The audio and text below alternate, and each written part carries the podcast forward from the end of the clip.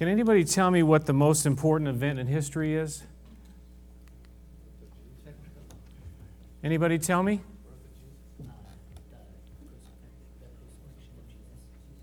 Okay, he said the crucifixion of Jesus. Anybody else? Birth. What? Creation. Resurrection. You know, all those things are like radically, radically important. But I think what I'm going to say to you today is like the most is this. Now, it's really three different things, but it's really one event in my mind that these, th- these three things all came together to change the world the death, the burial, and the resurrection of Jesus. This is radical. This is so radical that, that Jesus, He died, right? He died. He died. He didn't pass out, he didn't swoon or anything like that. He was mocked and he was beaten. And then he was crucified, a, you know, a very horrible, horrible death. He was put to death, and it really was the payment. The payment of death was for sin, for my sin, for our sin, for the sin of the whole world. And the payment that he made, that he gave his life in my place, the debt that I should have paid. Because the wages of sin is what? Death. So the payment for sin is death. So he took death, you see, for me, right? I'm going somewhere with all this. Trust me. He was buried, right? And this is kind of like what they would, the tombs would look like behind that very large stone. And you can read about it in the Gospels. This large stone was rolled, and they're not light, they're very, very heavy. And then a, a seal was put upon the stone after he was buried. His, his body would, had been wrapped, it had been prepared, put into a new tomb, and this large stone sealed him in. Now, for, for us, if that had happened to us, it, you know, we would still be there because that we weren't going to get out of there. But the fact is that Jesus rose from the dead, and the stone was rolled away. You see, the thing is that death couldn't keep him. Death could not keep him. That's important to know that. And, and there's a lot of reasons for that, but I think the main one is that he was the Son of God, that he was God the Son, and, and death could not hold him. And so he defeated death, and he took away the sting of death for all who would trust in him, for all who would receive him. That's why the most famous verse in all the Bible, John 3:16, God so loved the world he gave his only one and only son that whoever believes in him shall not perish but have eternal life, everlasting life. For all who would trust in him. You see, death has been defeated. Jesus Christ, he, he died, he was buried, but he rose from the dead. In 2 Timothy, something we looked at not that long ago, it says here, it has now been revealed through the appearing of our Savior Christ Jesus, who has destroyed death and has brought life and immortality to light through the gospel. You see, he destroyed it. See, so, so this, the death, the burial, and the resurrection of our Savior Jesus Christ, this is the most important event in, in all of history. Why do I say that? I say that because this changed everything. This occurrence, this, this thing that happened there in Jerusalem, it changed everything. And this is what changes you and me. Now, the creation is wonderful, and all the other things you mentioned, the birth of Jesus, incredible. But what really changes you and me and what really changed the world is the fact that Jesus, He died on that cross, He was buried, and He rose from the dead. He defeated it, you see. That's what changes you and me. That's what changed the world forever to all who would look to Jesus. That's radical. That's radical. Now, my subject today is baptism. You know, I, I, I taught about this uh, many, many years ago. Hebrews chapter 6, the first couple verses, talks about different instructions that we should be uh, you know, having as foundational teaching, and one of them is about baptisms. We're going to talk about one type of baptism. But I taught about this uh, a long, long time ago, and the reason I know that is because we would have people listen to the cassette. You remember, some of you are old enough, the cassette? And we would pass out these cassettes and have people listen to them. And so, uh, you know, I was, I was about 10 at that time when I recorded that. But that was a long time ago, so I, I, I, just thought, I just felt like it'd be good to look at it again today, just to go over it and, and talk about it. Now, the question is, why did I give that intro? Right? The death, the burial, and the resurrection of, resurrection of Jesus. Why did I give that intro? Because that is the picture. That is the picture of baptism the death, the burial, and the resurrection of Jesus. That which changes lives, that's that which changed us. You see, baptism is this declaration of that very picture the death, the burial, and the resurrection of Jesus. See, that's the picture of baptism. We're going to talk about that. But it's a declaration that we've been changed by faith in Jesus Christ. This one, one definition I found baptism declares that you are a follower of Jesus Christ. It's a public confession of your faith in and commitment to Jesus Christ. It's the next, the next step.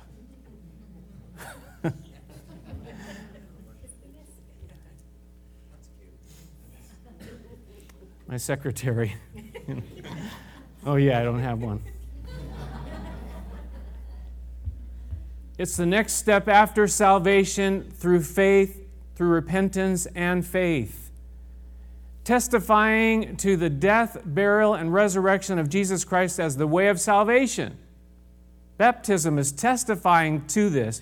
Baptism shows that a person has died to the old way of life and has been raised to a new kind of life, eternal life in Christ. So it's this picture again. The baptism itself is a, is a symbolic picture of what Jesus Christ has done, that he died upon that cross, that he, that he went into the tomb, but he defeated death and he came up out of the tomb, you see. Really, for you and I, it's an outward symbol of something that's taken place inside, though. We'll talk a little, bit more about this outward thing. But it really is this picture, and I think I think when we think about baptism, this is what we need to think of this the cross. We're standing there, we, we, we, we picture the cross, and then down into the water, we picture the grave. And coming up out of the water, we picture the resurrection of Jesus, that he came up out of that tomb. You see, we're, we're there, we're telling the whole world that we identify with Jesus that his death and his burial and his resurrection, it's changed me. You see, we, we, we have this little time where we can give testimony of, of, of my changed life. But again, it's a picture. It's a picture telling us what changed the world and what changed me. I want you to turn, please, if you will, to Matthew chapter 28. Matthew chapter 28. And we're going to look at a few verses uh, dealing with this. Matthew chapter 28 and verses 19 and 20. You see, this thing we call baptism, water baptism, is a, a step of discipleship. Do you know what a disciple is? Anybody tell me what a disciple is? A follower, right. So it's a step of discipleship, and it's a step of discipleship not only for the believer, but also for the church. And if you look at these verses with me, you'll see why I say that. Look at verses 19 and 20. This, uh, these verses, by the way, also have another name. Can anybody tell me what, what that name is? The Great Commission, right. The Great Commission. Verse 19 says, Therefore, go and make disciples of all nations baptizing them in the name of the Father and of the Son and of the Holy Spirit, and teaching them to obey everything I have commanded you. And surely I am with you always to the very end of the age. You see, this is part of discipleship. This is part of following Jesus. And Jesus made it very, very clear. It doesn't really get any clearer than this for the church and for the believer. For the church to say,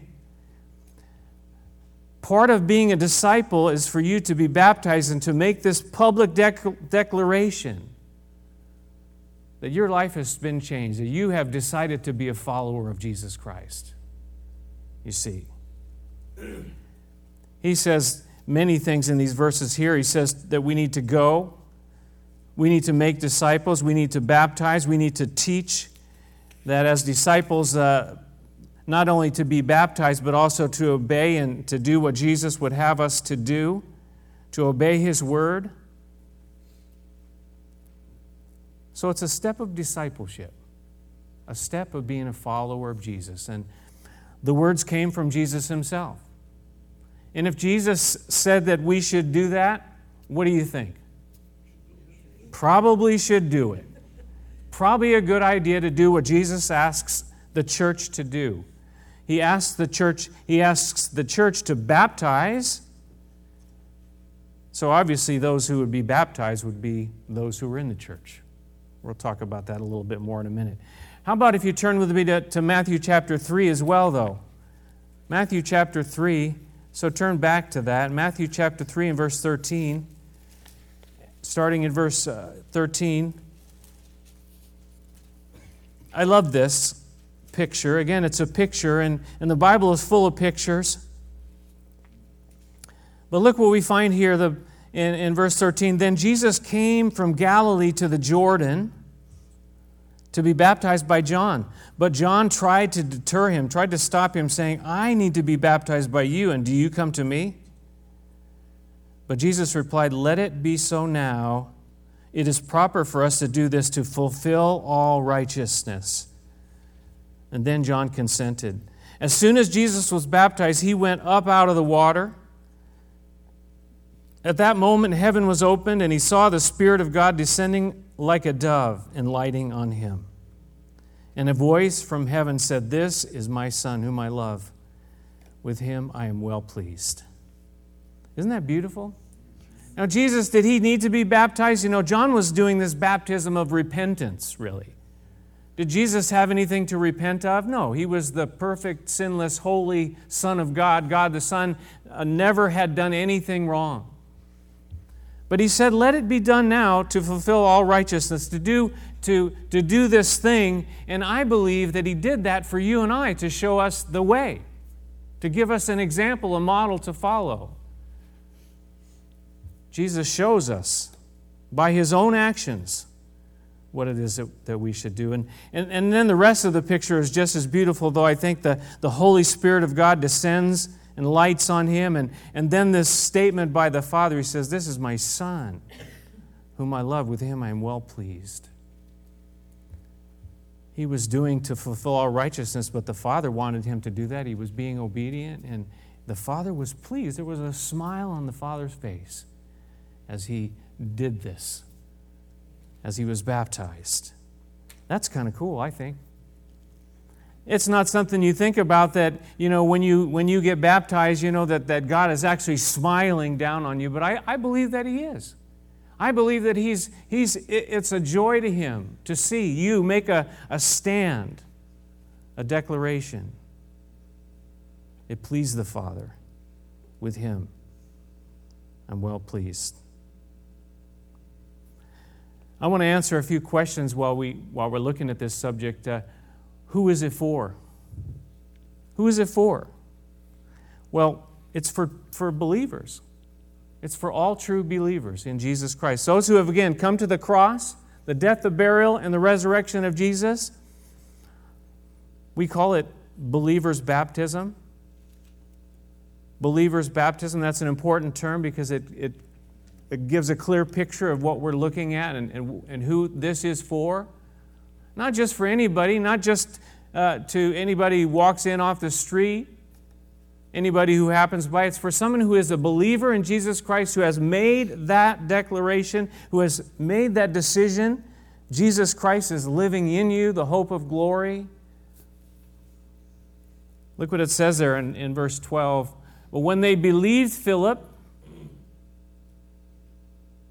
as he preached the good news, the gospel of the kingdom of God in the name of Jesus Christ, they were baptized, both men and women, you see.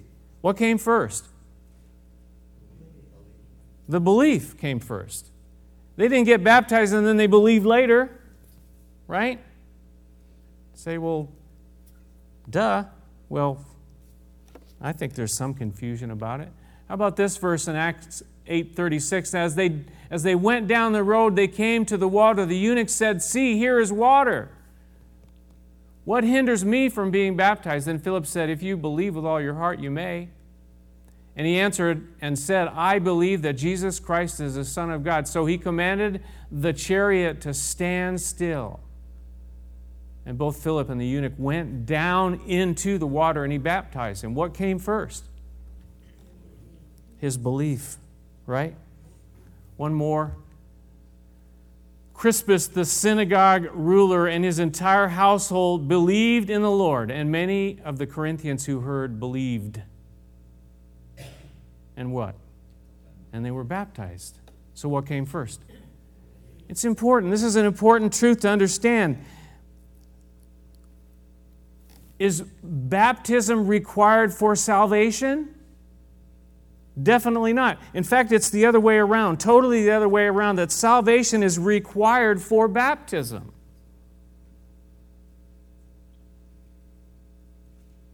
How many of you were taught that?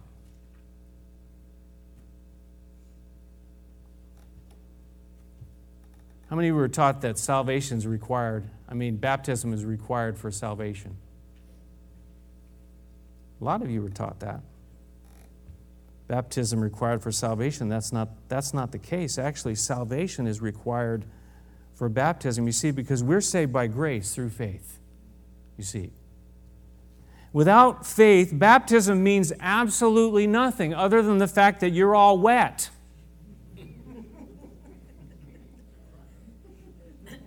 It's true. Baptism is you saying, you declaring, that there's something that's happened in your life that you have received this salvation that has come through Jesus Christ, by Jesus, through his death, burial, and resurrection, and you're now showing the world that you identify with him. Is this making sense?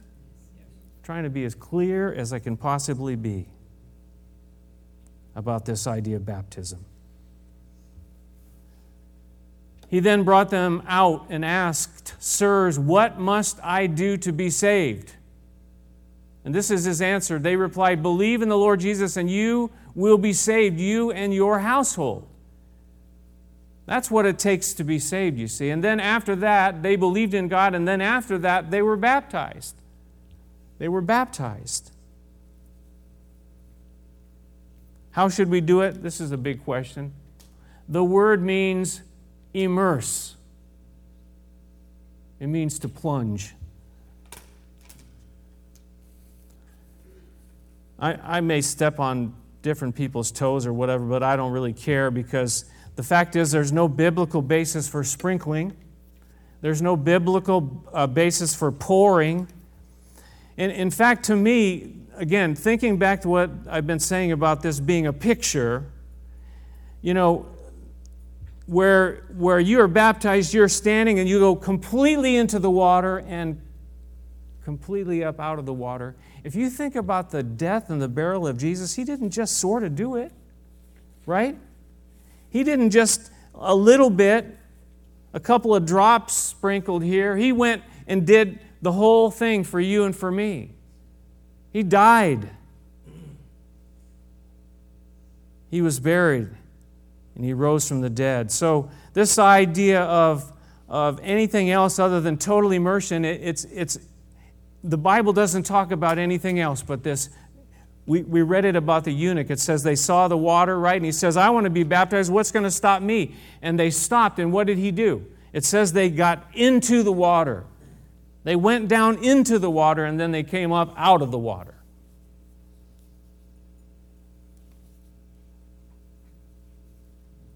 Now, I want to back up for a second uh, just to uh, clarify one point about baptism being required uh, to be saved, as many teach, it's just not true. And I, and I wanted to give you that example of the thief on the cross, right? Because it's such a, again, it's such a powerful picture that this thief, what did he do? He, it says that he spoke to Jesus. He realized his position, where, you know, what was happening to him. And it says, Jesus, he said to Jesus, Remember me when you come into your kingdom. And what did Jesus say? Well, as soon as you get baptized, we're going to work this thing out. right? And, and if we could just get the, uh, the elders to come and, and do some sprinkling here, or pouring, or something, anything, I'm, I'm not making light of what happened there, but but the fact of the matter is, what did Jesus say to him?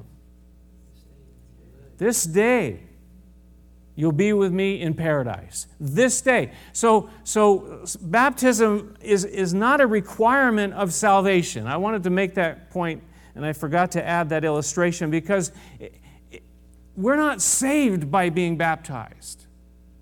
So often you, you know, sometimes you, you, you go to a, a funeral or whatever and you hear these words, you know, so and so was baptized and they became, and, and that gives them eternal life. Hmm, those aren't the exact words they use but, use, but you know what I'm saying? That's not what gives anybody eternal life. Doing some kind of sacrament, doing some kind of, you know, work. We're saved by grace through faith. Simply, purely, and totally.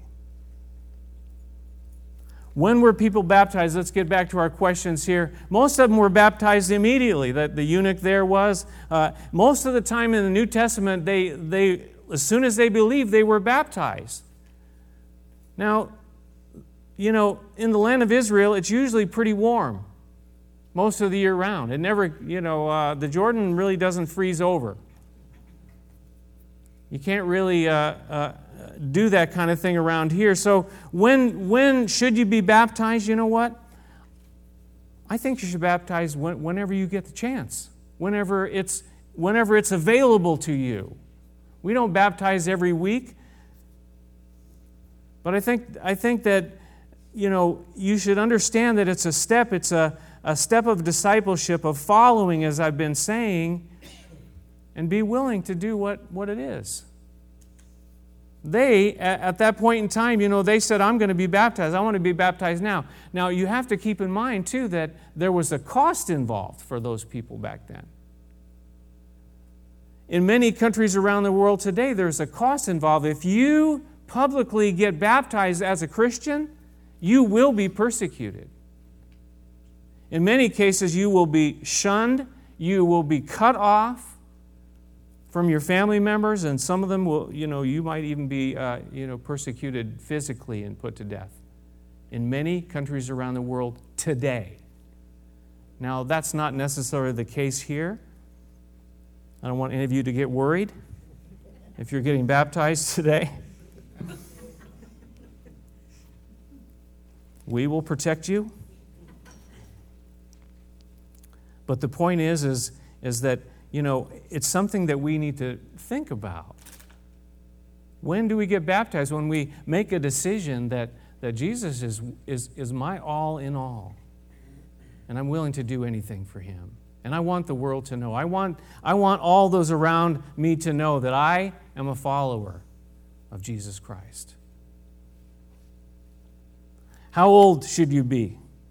Which kind of fits when. I think it's as soon as you're old enough to understand.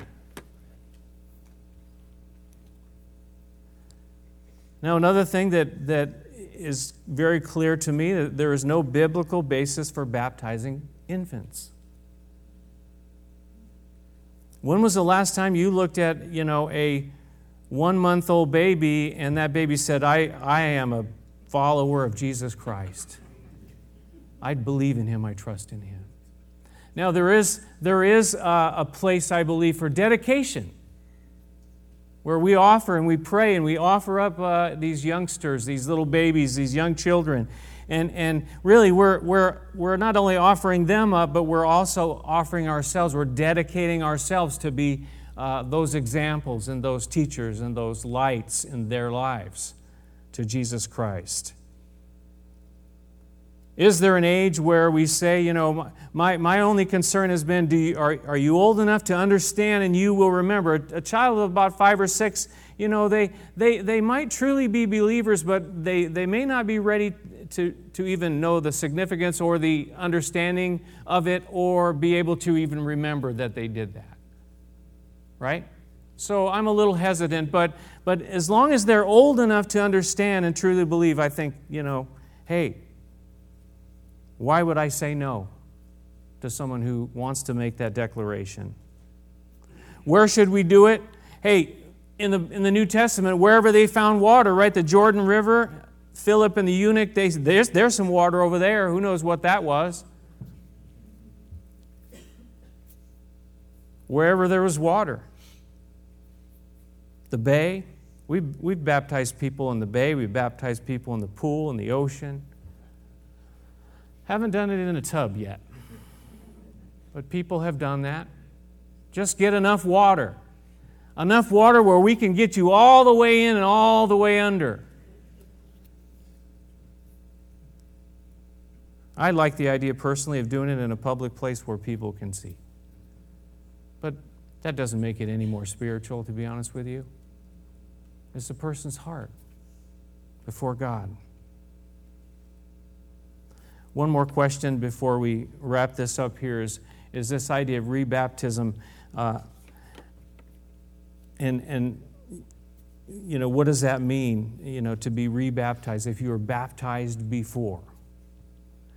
I think, I think if you were baptized and you were not a believer, or if you were an infant, for example, you are not, it's not a conscious decision of, of uh, your will to be baptized, I, I think baptism as a believer is fine. I was, I was baptized as an infant. Look, what it, look where it got me. But I was rebaptized uh, as a believer, as a choice that I made. Now, if you have been baptized as a believer and, and, and you want to be baptized again, I would say no, there's no need for that. Some people say, well, you know, I did a, you know, I was, I walked away from the Lord even for, you know, a period of time, or I, you know, this or that happened in my life, and I now want to get rebaptized again. I'd say, no, there's no need for that. Once is enough.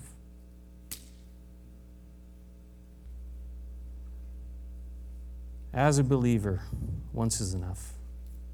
So, I want to ask the question what about you? What about you? Are you a believer in Jesus?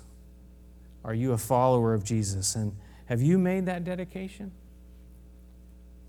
I say, well, you know, I'll have to think about that. Okay. I'll give you about five minutes. No, it's between you and the Lord, you know, but ultimately it's, it's, it's bigger than that, isn't it? It's, it's the rest of the body of Christ. It's following Jesus together. Again, we talked about that a few weeks back about doing this thing together. We're in this thing together.